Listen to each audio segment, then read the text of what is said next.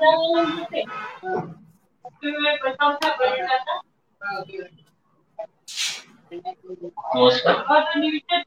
प्रतिष्ठानच्या उद्यम गाथा आज आपली भेट होणार आहे. सौर पारंपरिक ऊर्जा क्षेत्रामध्ये स्वतः डिझाईन व उत्पादन करणारे युवा उद्योजक 2005 मध्ये इलेक्ट्रॉनिक इंजिनिअरिंग केल्यानंतर 2011 पर्यंत विविध इलेक्ट्रॉनिक संस्थांमध्ये डिझाईन इंजिनियर म्हणून कार्यरत आहे. 2011 पासून मायक्रोट्रॉन सिस्टीम नावाने विविध शैक्षणिक प्रोजेक्ट पासून उद्योगाची सुरुवात केली. शेकडो स्नातक स्नातकोत्तर विद्यार्थ्यांना औद्योगिक दृष्ट्या सक्षम बनवण्यासाठी औद्योगिक पद्धतीने मार्गदर्शन विविध औद्योगिक क्षेत्रांमध्ये उत्पादन क्षमता वाढवण्याच्या दृष्टीने त्यांच्या गरजेनुसार ऑटोमेशन करून वेळ आणि ऊर्जा बचतीसाठी प्रयत्न सौर आणि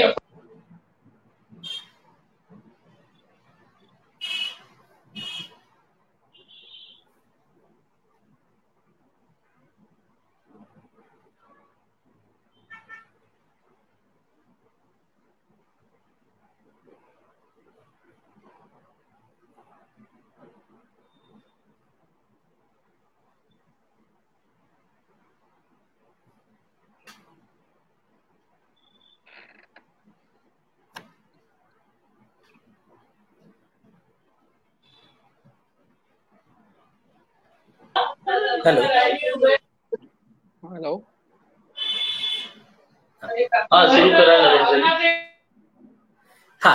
हा धन्यवाद बुजवणे सर. नमस्कार. ग्रामीण उद्यम गाथामध्ये मी नरेंद्र प्रतिभा माधवगिरी तर तुम्हा सर्वांचं इथे स्वागत करतोय. आणि आज आपल्यामध्ये अतिशय युवा असं व्यक्तिमत्व आहे श्री राहुल मुकुंद बडगे आपल्यामध्ये उपस्थित आहे. नमस्ते राहुलजी, मनपूर्वक तुमचं स्वागत करतोय. आता बुजवणीजींनी आज आपला परिचय इथे दिलेलाच आहे, पण जी काही माहिती आपली माझ्याकडे आलेली आहे अतिशय म्हणजे जे काही शिक्षण आणि त्या अनुषंगाने जे काही काम करताय बरंच वैविध्य त्यामध्ये दिसत आहे इथे मला. तर मला असं वाटतं की आपणच जर थोडक्यात आपली माहिती आधी सांगितली तर सर्वांना ती त्यातून कळून येईल की एक व्यक्ती किती बहुअंगानी काम करू शकतो. राहुल बरोबर.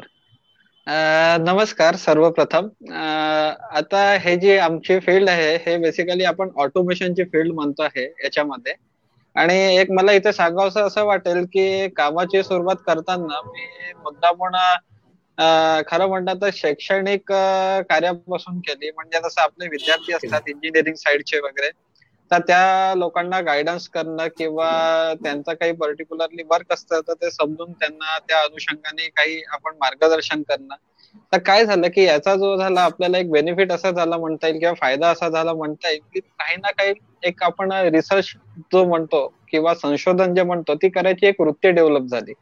आणि त्या अनुषंगाने मग जसं एक आपलं एक बेसिक प्रिन्सिपल असं आहे की काळ, काम आणि वेग हे सगळ्यांना आता आहे. आम्ही ऑटोमेशन करतो म्हणजे काय करतो आपण बेसिकली तर या तिघांचीही प्रॉपर सांगड घालणं आणि त्या दृष्टीने उत्पादकता वाढवणं. तर हे याच्यामध्ये आपण प्रामुख्याने काम केलेलं आहे.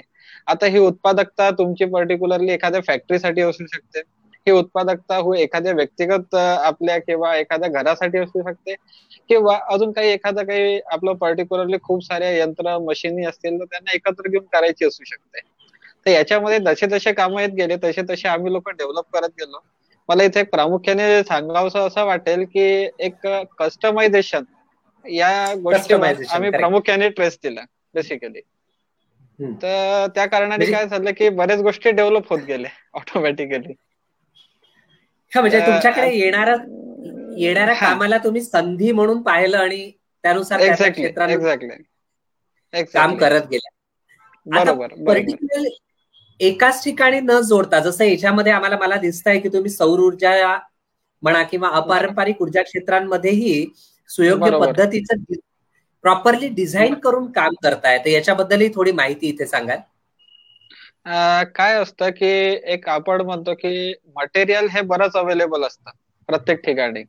ते सोलर असू द्यावं किंवा ते इलेक्ट्रॉनिक्स असू द्यावं किंवा इव्हन आपण कोणते क्षेत्र घेतलं, आपलं बांधकाम क्षेत्रही घेतलं, त्याबद्दल मला फार आयडिया नाही, पण एक जस्ट उदाहरण म्हणून द्यायला असं आवडेल की मटेरियल जरी प्रॉपर अवेलेबल असलं तरी ते कुठे जोडायचं आणि कसं जोडायचं याशिवाय त्या पर्टिक्युलर गोष्टी आपलं जे मी म्हणेल की एक एफिशियन्सी म्हणा किंवा ताकद म्हणा, स्ट्रेंथ म्हणा, ती कुठेही आपल्याला दिसणार नाही है ना. तर त्या दृष्टीने आपण डिझाईन करताना एक गोष्ट नेहमी लक्षात ठेवतो की जे काही त्याचे फॉर्म्युले आहेत किंवा आम्ही आमच्या भाषेत त्याला अल्गोरिदम्स हा शब्द म्हणतो टेक्निकल भाषेमध्ये, तर ते पद्धतीने वापरून त्याचं, कारण आपण जी वस्तू घेतो त्याचं पूर्णपणे बेनिफिट आपण ग्राहकांना म्हणा किंवा कस्टमरला म्हणा त्यांना करून देणं ही आपली एक जिम्मेदारी आहे असं समजून आपण त्याच्यात काम करतो पर्टिक्युलरली.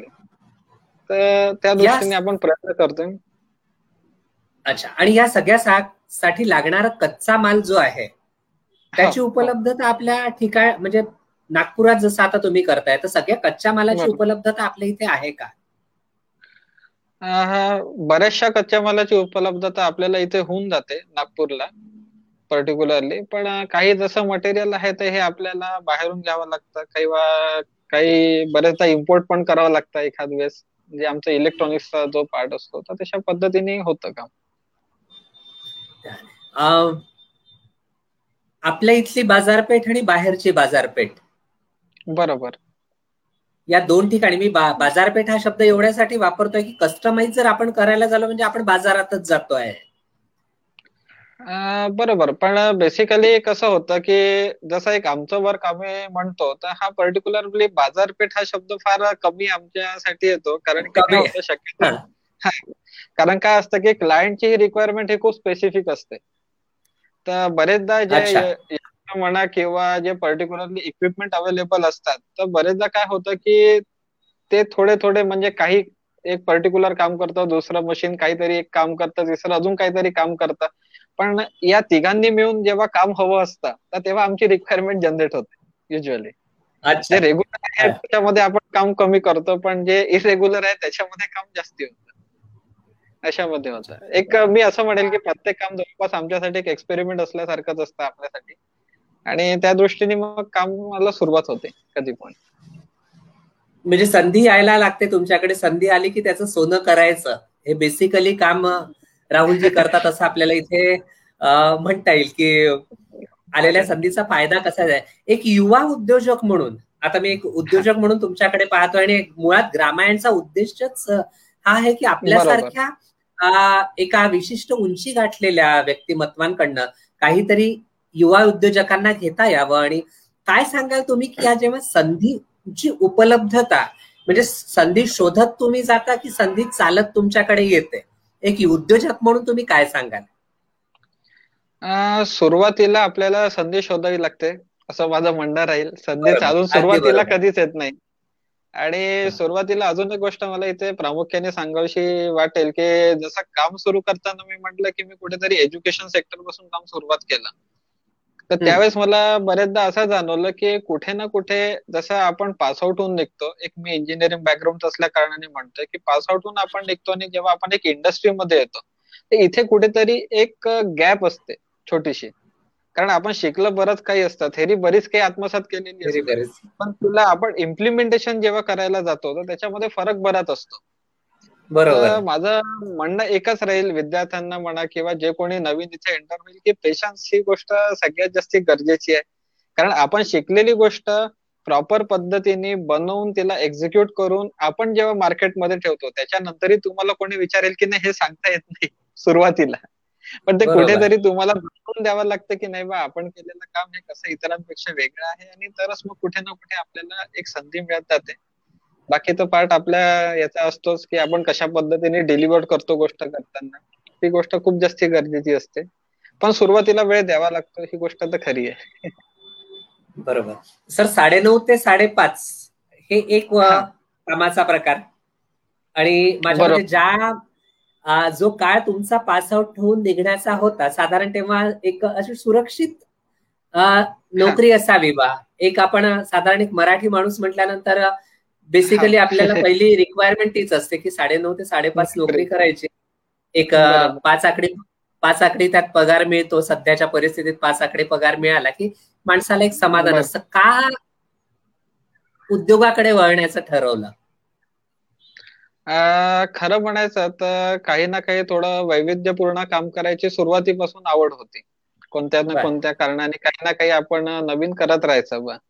आणि कुठेतरी असं जाणवलं की आपण रेग्युलर कोर्स मध्ये राहिलो तर कुठे ना कुठे स्टॅग्नन्सी आल्यासारखी वाटते. कुठे ना कुठे असं वाटतं की डोक्यात खूप सारे विचार चालू असतात पण आपण त्याला इम्प्लिमेंट नाही करू शकत.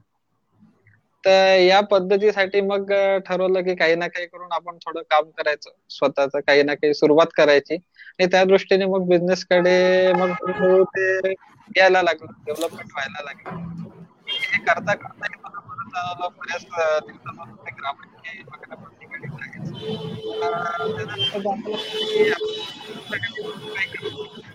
आणि ते आपण व्यवसायामध्ये आल्यानंतर खूप चांगल्या पद्धतीने करू शकतो रॅदर की एक कुठे ना कुठे एक स्टॅग्नंट होऊन राहण्यापेक्षा.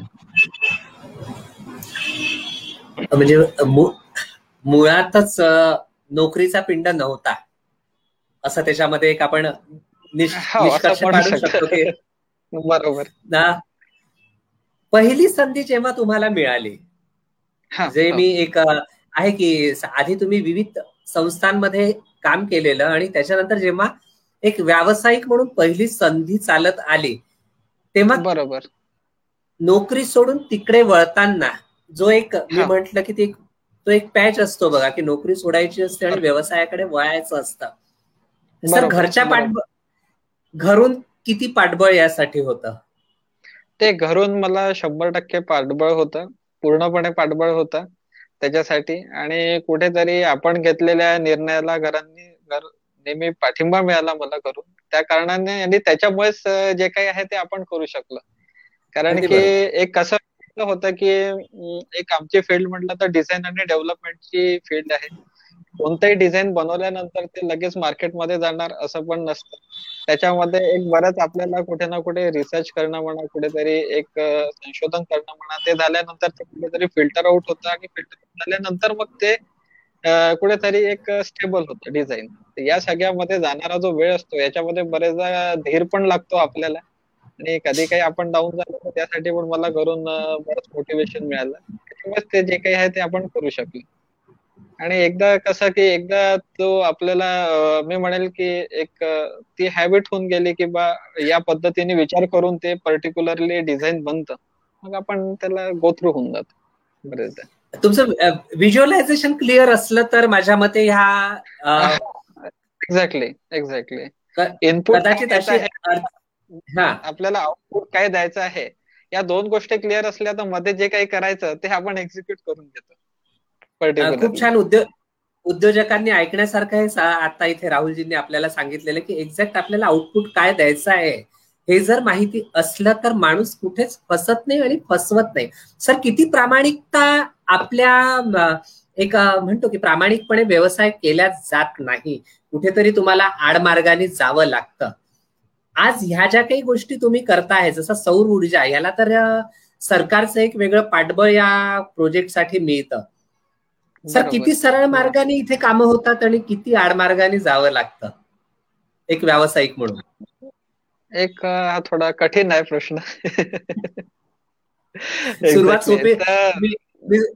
सोपी करतो सर मी आणि नंतर मग हळूहळू कठीण कडे जात. नाही हा तुम्ही जो प्रश्न विचारता की आडमार्ग किंवा सरळ मार्ग हा याच्यामध्ये विषय कधीच नसतो. जेव्हा आपल्याला काम एखादं एक्झिक्यूट करायचं आहे तर ते एक्झिक्यूट लवकरात लवकर कसं करून देणं आणि क्लायंटला कसं काय सॅटिस्फाय लवकरात लवकर करणं, त्याला हवं असलेला आउटपुट काढून देणं, याच एका उद्देशाने आपण काम करतो याच्यावर. हीच गोष्ट उद्योजकामध्ये असावी असा म्हणजे हा एक प्लस पॉइंट उद्योजकातला असावा असा की बा आपल्याला जे द्यायचं आहे ते आपण 100% द्यायचं आहे, ते द्यायचं आहे आपल्याला समोर. हे एकच ऑब्जेक्टिव्ह असतं आपल्याकडे. किंबहुना जास्त देऊ शकलो अजून चांगलं वाटतं की बा कस्टमरने 100% मागितलं आणि आपण 101% त्याला देऊ शकलो तर ती गोष्ट मनालाही कधी कधी चांगली वाटून जाते की आपण कुठेतरी आपल्या कामाशी एक प्रामाणिकता ठेवली त्याच्यामध्ये. मला एक्झॅक्ट हेच उद्योजकांना सांगायचं तुमच्या वतीने सांगताना म्हणून हा असा थोडा फिरवून प्रश्न विचारला, मार्ग सरळ की आडमार्ग. पण सर किती म्हणजे या सगळ्या गोष्टींसाठी कुठे आपण एखादा योजनेला हात घातला, एखाद्या योजनेमध्ये जर तुम्ही हात घालताना अनेकदा हाच विचार केला जातो की बा सरकार सबसिडी देईल किंवा कुठली तरी आपल्याला ऍटलिस्ट क्लायंटल तरी मदत मिळेल कोणाकडनं, ह्या अशा सगळ्या भरोशांवरती आपण काम करतो का? नाही, मी प्रॅक्टिकली या अशा भरोशावर काम करत नाहीत, कारण की काय होतं की आपल्याला पर्टिक्युलरली काम देताना, कोणतंही काम देताना एक त्याचा टाइमलाईन ठरलेलं असतं. त्या टाइमलाईन मध्ये सपोज आपल्याला आउटपुट नाही मिळाला तर ते मला वाटतं पर्टिक्युलरली कुठेतरी ते काम नुकसानीकडे जायला जास्ती हे होतं. एक सोलरचं साधारणतः उदाहरण घ्यायचं झालं तर बरेचदा आम्ही उदाहरण असे पण पाहिले की बरेचशा लोक सबसिडीसाठी वाट बघत असतात आणि ते वाट बघता बघता ते वर्ष, दीड वर्ष, 2 वर्ष घालून टाकतात. बरोबर, असं होतं की हे 1-2 वर्षामध्ये सपोज तुम्ही त्याचा आउटपुट घेतला असेल तर मला वाटतं कदाचित तो मिळणारा जो पैसा आहे तो कधीच तुमचा प्लस मध्ये चालला जाईल. अशा पद्धतीने एक प्रॉपरली त्या सबसिडीसाठी किंवा या गोष्टीसाठी वाट न पाहता मला वाटतं पटापट आपण काम करून घ्या ना, याच्यामध्ये बेनिफिट जास्ती होतात आपले कधी पण. एक असं असतं की बा कुठलंच काम एका हाताने होत नाही, अनेक हात त्याला लागावे लागतात. आज तुम्ही हे सगळं करत असताना तुमच्या सोबत जी सहकारी मंडळी असेल, पर्टिक्युलरली मी पर्टिक्युलर सोलर म्हणूनच नाही म्हणत आहे, एक जे तुम्ही काम करतात हे सहकारी मंडळी जे तुमच्या सोबत आहेत तर यांना काही विशिष्ट तुम्ही ट्रेनिंग देता का किंवा ट्रेंडच तुम्ही तुमच्याकडे अपॉइंट करता? नाही, मी बघा सुरुवातीला जसं म्हटलं की एक आपण एज्युकेशन या साईडने सुरुवात केली तर त्याचा मला एक फायदा असा झाला की त्या दृष्टीने मला मुलं मिळत गेली किंवा आपल्याला एक टीम बनत गेली की जे काही लोक तयार झाले ते आपल्या गायडन्स मध्येच तयार झाले आणि ते आपल्या गायडन्स मध्येच तयार झाल्या कारणाने त्यांना एक आपण ट्युनिंग हा शब्द इथे वापरता येईल, जी काही ट्युनिंग आपली बनली त्यांच्यासोबत, तर त्याचा आपल्याला कुठे ना कुठे एक फायदा झाला. आणि मग हळूहळू त्यांनी अजून कोणाला ट्रेन केलं तर अशा पद्धतीने काय झालं की कुठेतरी आपली एक टीम बनली आणि त्याच्यामुळेच ते काम मग एक्झिक्यूट करायला आपल्याला सोपं झालं. आज किती जण तुमच्या सोबत आहेत सर?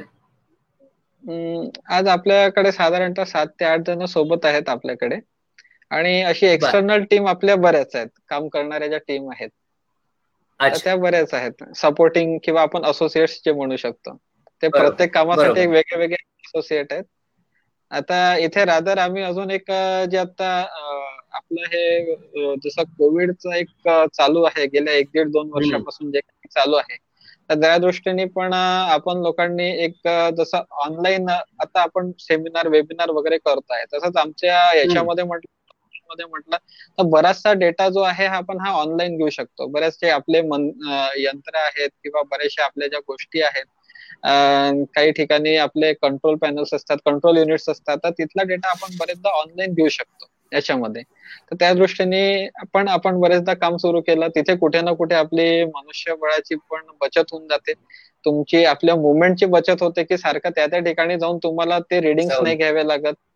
तर अशा पद्धतीचं जे आहे तर असे कामं आपण एक्झिक्यूट केले, याच्यासाठी मग तशा टीम्स आपण मग डेव्हलप केलेल्या आहेत. सॉफ्टवेअर साठी एक वेगळं काम झालं, एक्झिक्युशन करणारा एक वेगळी टीम झाली, एक पर्टिक्युलरली डिझाईन मी होल अँड सोल स्वतःच आपण करतो आपल्या ऑफिसमध्ये, अशा पद्धतीचं एक डेव्हलपमेंट केलेलं आहे त्याच्यामध्ये. सर आउटसोर्सिंग, माफ करा, आउटसोर्सिंग वर किती डिपेंड राहता येतं? एक उद्योजक म्हणून विचारतो आहे की बऱ्याचशा गोष्टी आउटसोर्सिंगने कराव्या लागतात आपल्याला.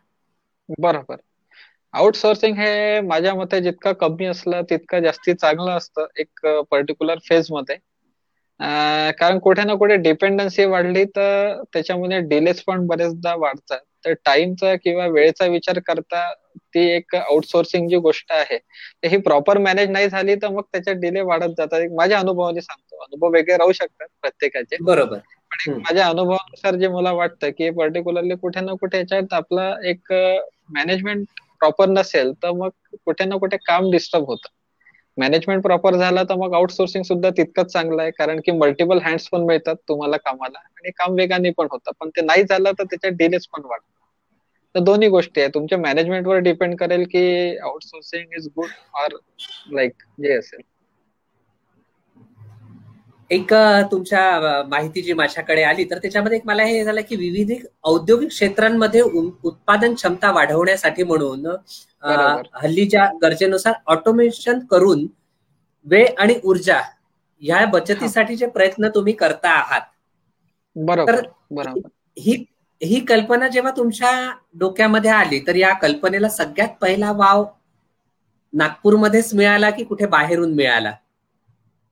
नाही, हा वाव अर्थात बाहेरच मिळाला आपल्याला, किंवा नागपूरमध्ये म्हणता येतील किंवा असं जनरल एक आपण काही इक्विपमेंट पर्टिक्युलरली डेव्हलप असे केले की ज्याच्यामध्ये एक उदाहरण द्यायचं झालं की आज बरेचदा आपण दिवे बघतो जे बाहेरचे लाईट म्हणतात, एक उदाहरण द्यायचं झाल्या कारणाने, तर ते सूर्योदय झाल्यानंतरही चालू असतात, सूर्यास्त त्याच्या बरोबर आधी लागून जातात. हे कॉमन गोष्ट आहे, हे काही सांगण्यावाला काही विषय नाही आहे. तर याने आम्ही लोकांनी काही टायमर्स डेव्हलप केले त्याच्यामध्ये पर्टिक्युलरली, काही ते जीपीएस बेस ठेवले, म्हणजे त्याला काही तुम्हाला इंटरनेट किंवा बाकी गोष्टीची काही गरज नाही राहिली त्याच्यामध्ये. आणि हे सगळे केल्यानंतर ते बरोबर आपले अंदाज झाल्यानंतर तो पावसाळा राहो, उन्हाळा राहो की हिवाळा राहो, आणि ते डेव्हलप करताना एक लक्षात ठेवलं की ते आपण कुठे भारतभर लावलं तरी त्याला काही प्रॉब्लेम व्हायला नको, कारण की तो अर्थात जीपीएस चे तुमचे लॉंगिट्यूड लॅटिट्यूड घेऊन काम करणार, त्यामुळे त्याची ती पण डिपेंडन्सी पण ठेवली नाही. तर अशा पद्धतीने काही ठिकाणी आपण याचं इम्प्लिमेंटेशन केलं तर त्याचे रिझल्ट आपल्याला बरेच चांगले मिळाले, की पर्टिक्युलरली त्या टाइमला आपला जो एक वीज म्हणतो आपण जी वाया चालली होती पर्टिक्युलरली आधी किंवा नंतर चालू बंद होण्या कारणाने, ती कुठे ना कुठे आपली वाचली. तशा पद्धतीने आपली ऊर्जा बचत झाली. आणि काही ठिकाणी जिथे आपलं वेळ म्हणतो मी, तर काही ठिकाणी जिथे आपल्याला 2-4 लोक लागत होते त्या ठिकाणी एका मशीनने आपण सिंपल बटनांनी ऑपरेशन करून दिले, त्या ठिकाणी तुमची अर्थात वेळेची आणि मॅनपॉवरची आपली बचत झाली.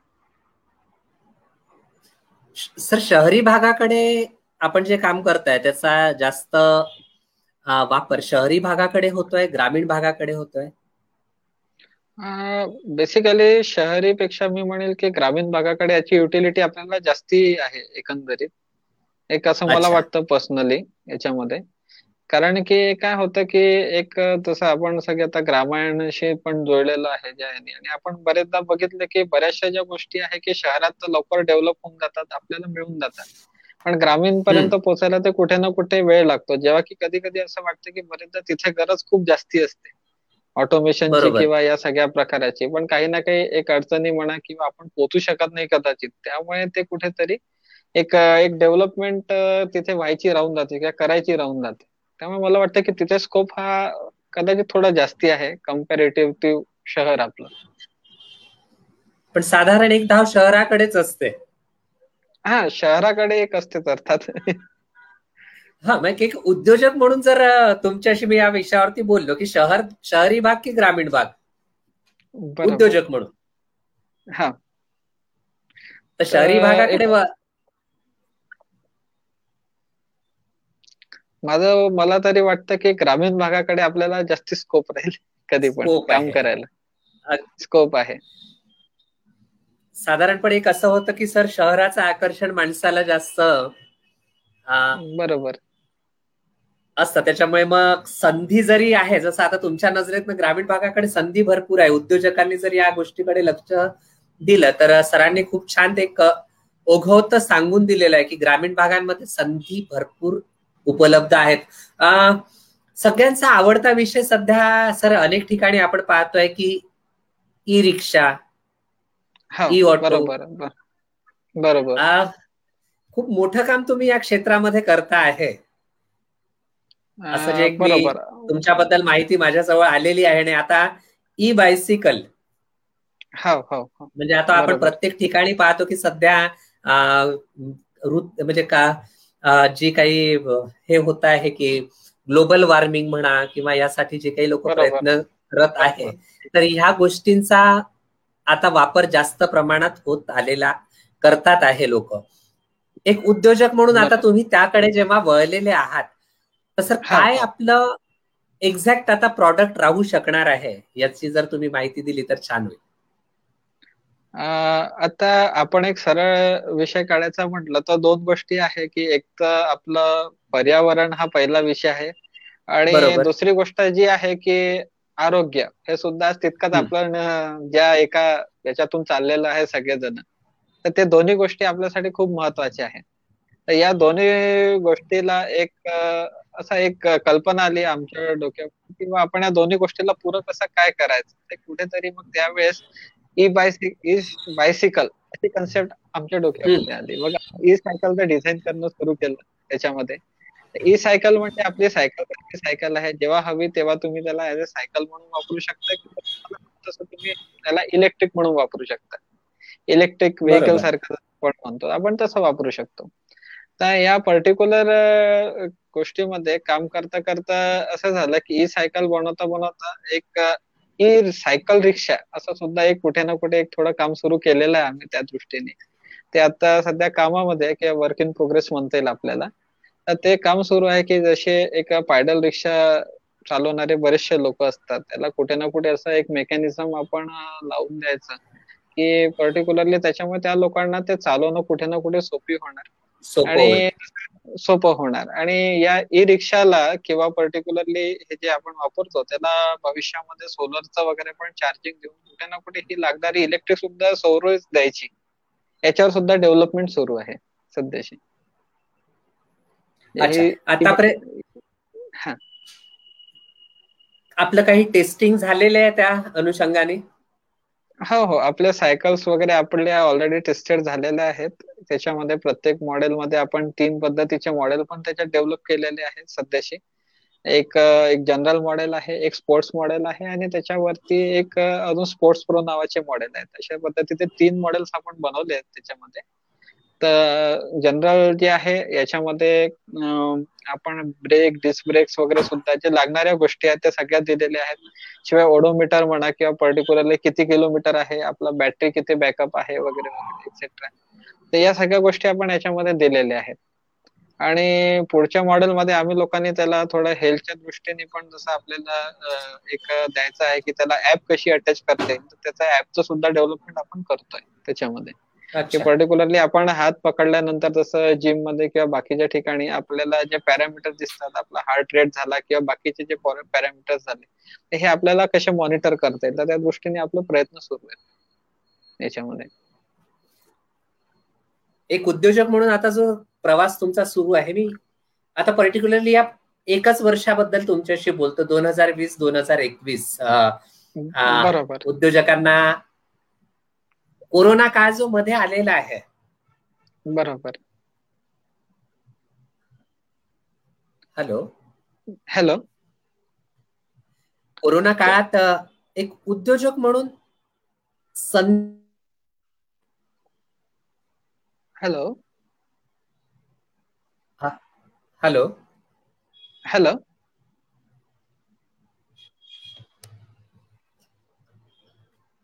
थोडा नेटवर्क इश्यू दिसतो आहे. राहुल सर आपल्या सोबतच आहेत आणि खूप छान हॅलो अशी माहिती सरांनी आपल्याला. राहुलजी,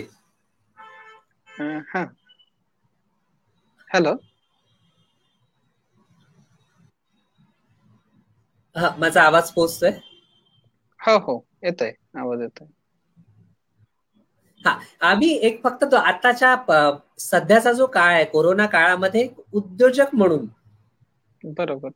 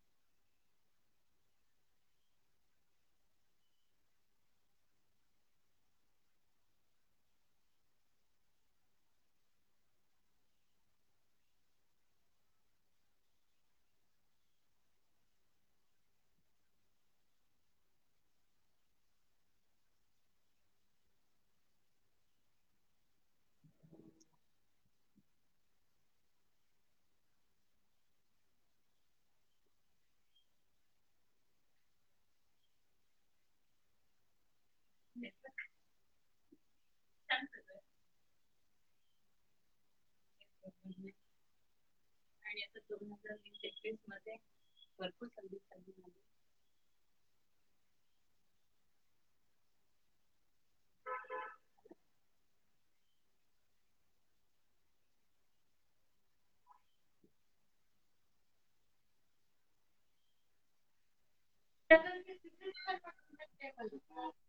नेटवर्क प्रॉब्लेम है. एक मिनट.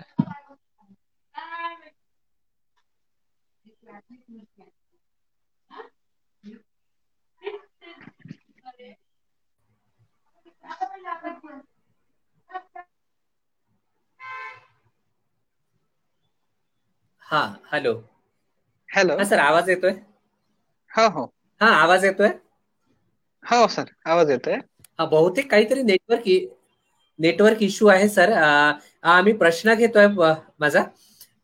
हा हो हॅलो हॅलो. हा आताचा जो कोरोनाचा काळ आहे ह्या काळात एक उद्योजक म्हणून आपला प्रवास किती मागे आला किंवा संधी मिळू म्हणून किती पुढे गेलेला आहे. एक या दृष्टीने आपल्याला असं म्हणता येईल की जसा हा करोनाचा काळ आपला सुरू आहे सध्याशी, तर मला इथे असं वाटतंय की मेडिकल सायन्सेस सोबत आपल्याला इंजिनिअरिंगचं सुद्धा तितकेच कुठे ना कुठे एक आवश्यकता निर्माण झालेली आहे या सर्व ठिकाणी. कारण आपण बघतोय की बरेच आपल्या जे आता शब्द आहे सध्या सॅनिटायझेशन वगैरे वगैरे हा जो पर्टिक्युलर गोष्ट आहे ते इथे कुठे ना कुठे किंवा आपण नॉन टच हा जो एक कन्सेप्ट इथे सुरू झालेला आहे या नॉन टच कन्सेप्ट कडे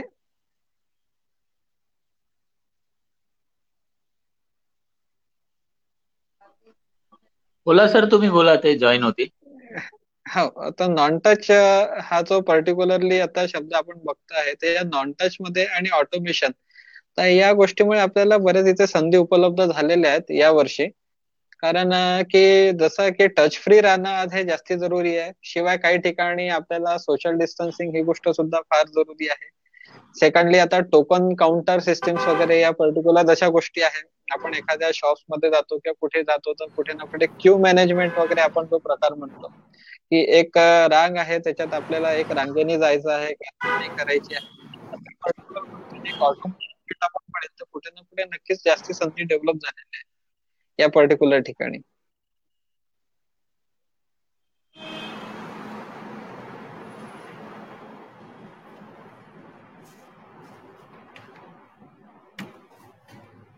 हॅलो हॅलो. हा सर खूप छान माहिती आपल्याकडनं इथे मिळते. थोडासा नेटवर्कचा प्रॉब्लेम येतोय आणि आपल्या स्क्रीनवरती खूप छान असं मंजू रागीट सांगतात आहे की आत्मविश्वासपूर्ण युवा उद्योजक अभिनंदन आणि शुभेच्छा. तर खरंच आहे की जो की राहुलजींशी संवाद होतो आहे आणि ज्या पद्धतीने सर किती वर्षाचा अनुभव आता हा तुमच्या पाठीशी आहे. एक साधारणतः एका दशकाचा अनुभव आपल्याला म्हणता येईल. साधारणतः एक 2011 पासून आपण म्हटलं तर कामाचा अनुभव तसा आहे. एक दशक आपण जवळपास काम करतोय याच्यामध्ये.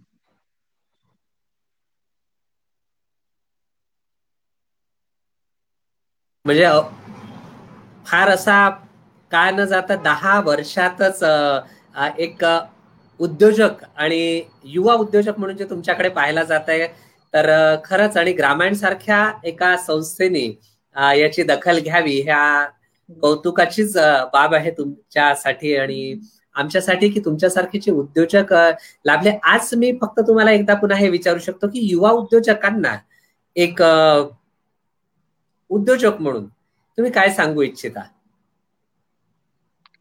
एक उद्योजक म्हणून मला वाटेल की सुरुवातीला पेशन्स ठेवणं हे सगळ्यात जास्ती गरजेचं आहे.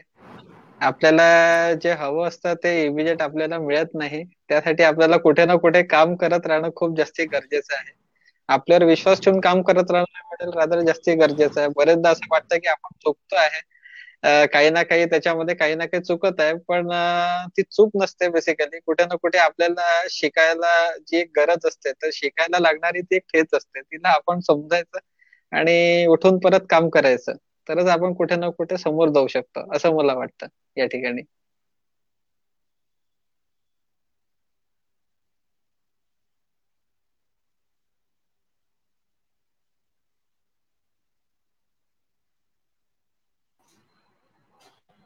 हॅलो,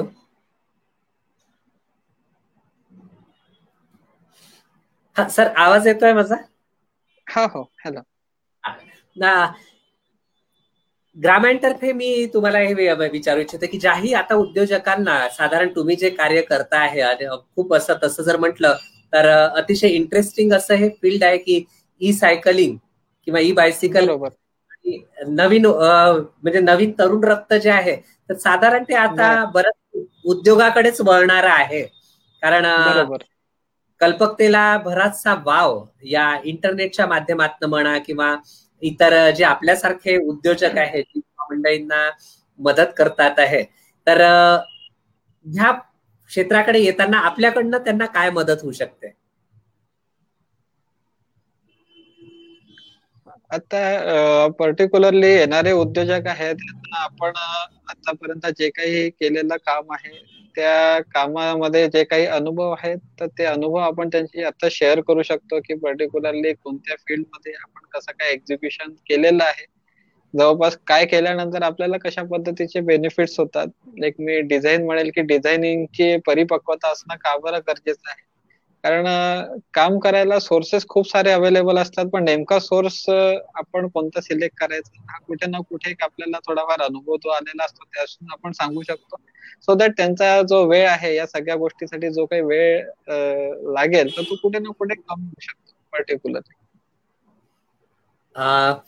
सर, तुमचा नंबर इथे जर शेअर केला तर ज्याही लोकांना आता किंवा ज्या अनेक, कारण बऱ्याचशा युवांचं एक आजकाल स्वप्न म्हणा किंवा सगळीकडे ई हा शब्द खूप जास्त कॉमन झालेला आहे, जिथे कुठे ई शब्द आला तो एक कॉमन आहे, मी म्हणेल रादर हा आवडता शब्द झालेला आहे, आवडता शब्द आहे आणि म्हणून त्याच्याकडे वळणाऱ्यांचाही खूप मोठा लोंढा तिकडे जाणार आपल्याला दिसतो की ई शब्द लागला की तिथे प्रगती पण आहे, म्हणजे त्या ई शब्दाला प्रगतीचाही एक मार्ग तिथे लागतो. मला असं वाटतं सर पर्सनली याच्यामध्ये की रादर याची गरज पण आहे आपल्याला, ही ज्या शब्दाची गरज सुद्धा आपल्याला तितकीच आहे. कुठे ना कुठे एक आपण वाचवणार आपल्याला सगळ्यात जास्त गरजेचं झालेलं आहे.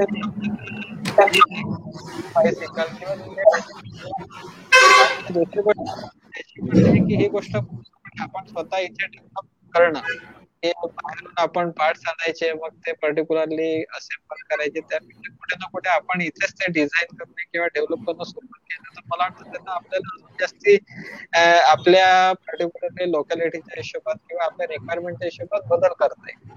शेवटी आपलं डिझाईन ते आपलं असतं, त्याला आपण बदलू शकतो आपल्याला हवं तसं. बरोबर आहे. अतिशय छान अशी माहिती आज आपल्याला राहुल सरांकडनं इथे मिळालेली आहे आणि ग्रामीण परिवाराने जे एक युवा उद्योजकाची इथे दखल घेतलेली आहे आणि खरंच अतिशय स्तुत्य असं काम ज्या सध्या काळाची जी गरज आहे त्या काळानुसार राहुलजी करतात आहे. जेही काही त्यांनी हा प्रकल्प हाती घेतलेला आहे त्यात यशस्वीतेकडेच त्यांची वाटचाल सुरू आहे. लवकरच आपल्या ई ह्या बायसिकल म्हणा किंवा ई शब्दाने जो काही आता एक मार्गक्रमण करताय तर लवकरात लवकर तुम्हाला त्यात यश प्राप्त हो अशी ग्रामीण परिवारातर्फे इथे प्रार्थना करतो आणि सर्व युवा उद्योजकांना ज्यांनी आज राहुलजींना इथे ऐकलेलं आहे तर खऱ्या अर्थानं अतिशय छान असा युवा मित्र आपल्याला. पहा, एक प्रश्न आलेला आहे राहुलजी, तुम्ही तरुण पिढीला ट्रेनिंग देता का? श्रीकांत गाडगे सर विचारतात आहे. तरुण पिढीसाठी आपण त्यांना ट्रेनिंग देतो आणि जे काही ट्रेनिंग असतं हे आपण इंडस्ट्रियल ओरिएंटेड ठेवतो. जे काही आपल्याला मी एक मध्ये शब्द वापरला होता की एज्युकेशन टू इंडस्ट्री, याच्यात एक काहीतरी जे गॅप असते ब्रिज आपण तयार करू शकतो, एक प्लॅटफॉर्म इथे हवा तसा आपण त्यांना देऊ शकतो. गाडगे सर अतिशय छान असं त्यांनी म्हणजे दोन ज्या गॅप मधला पूल होण्याचं काम इथे राहुलजी करतात आहे. आणि नक्कीच ह्या पुलाचा उपयोग ग्रामीण परिवारातर्फे जे काही उद्योजक करू शकले तर राहुलजी त्यांना मदत करणारच आहे. राहुलजींनी आपला नंबर जर इथे शेअर केला सर्वांसोबत तर नंबर आहे माझा 98900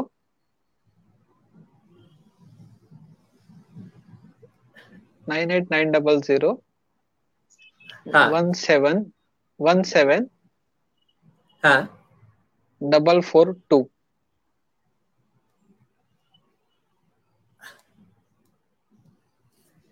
तर राहुलजींचा नंबरही आता आपल्या सगळ्यांकडे आलेला आहे. पुन्हा एकदा मी राहुलजींचा नंबर तुम्हाला सांगतोय की 98900 1717 442. गाडगे सरांनी आणि अनिल सांबरे सरांनी इथे राहुलजींचा नंबर शेअर केलेला आहे. फेसबुक वरती आपण हा केव्हाही इथे ही मुलाखत आपण पाहू शकणार आहे. तसंच ग्रामीणच्या युट्यूब चॅनलवरही ही मुलाखत आपल्याला पाहायला मिळू शकते. अनेक उद्योजक यातनं फायदा घेऊ शकतात. तर ग्रामीण परिवारातर्फे अतिशय अभिनंदनीय अशी ही उद्योग गाथा इथे आज सादर करण्यात आलेली आहे. मनपूर्वक धन्यवाद मानतो राहुलजी की आपण वेळात वेळ काढून आज इथे. ग्रामीण परिवाराचं एक धन्यवाद करावासा वाटेल की त्यांनी कुठे ना कुठे मला इथे काही शब्द आपले विचार मांडायची संधी दिली. आणि मी हेच आशा करतो की कुठे ना कुठे यांनी येणारा जो काही आपला एक उद्योजक राहील त्याला कुठे ना कुठे फायदा व्हावा ही एक अपेक्षा करतो. आणि ग्रामीण परिवार आम्हाला नेहमीच अशी सोबत देत राहील ही पण एक आशा करतोय. त्याबद्दल धन्यवाद. तुमचं सुद्धा धन्यवाद. खूप छान असा आज तुमच्याशी इथे भेट झालेली आहे. तर ग्रामीण परिवारातर्फे मनपूर्वक राहुलजींचे धन्यवाद मानतो आणि पुन्हा एकदा अशाच उद्योजकासोबत आपण भेटूया ग्रामीणच्या या प्रवासात. तोवर आत्ता रजा घेतोय. नक्कीच पुढच्या वळणावर आपली भेट होणार आहे. नमस्कार.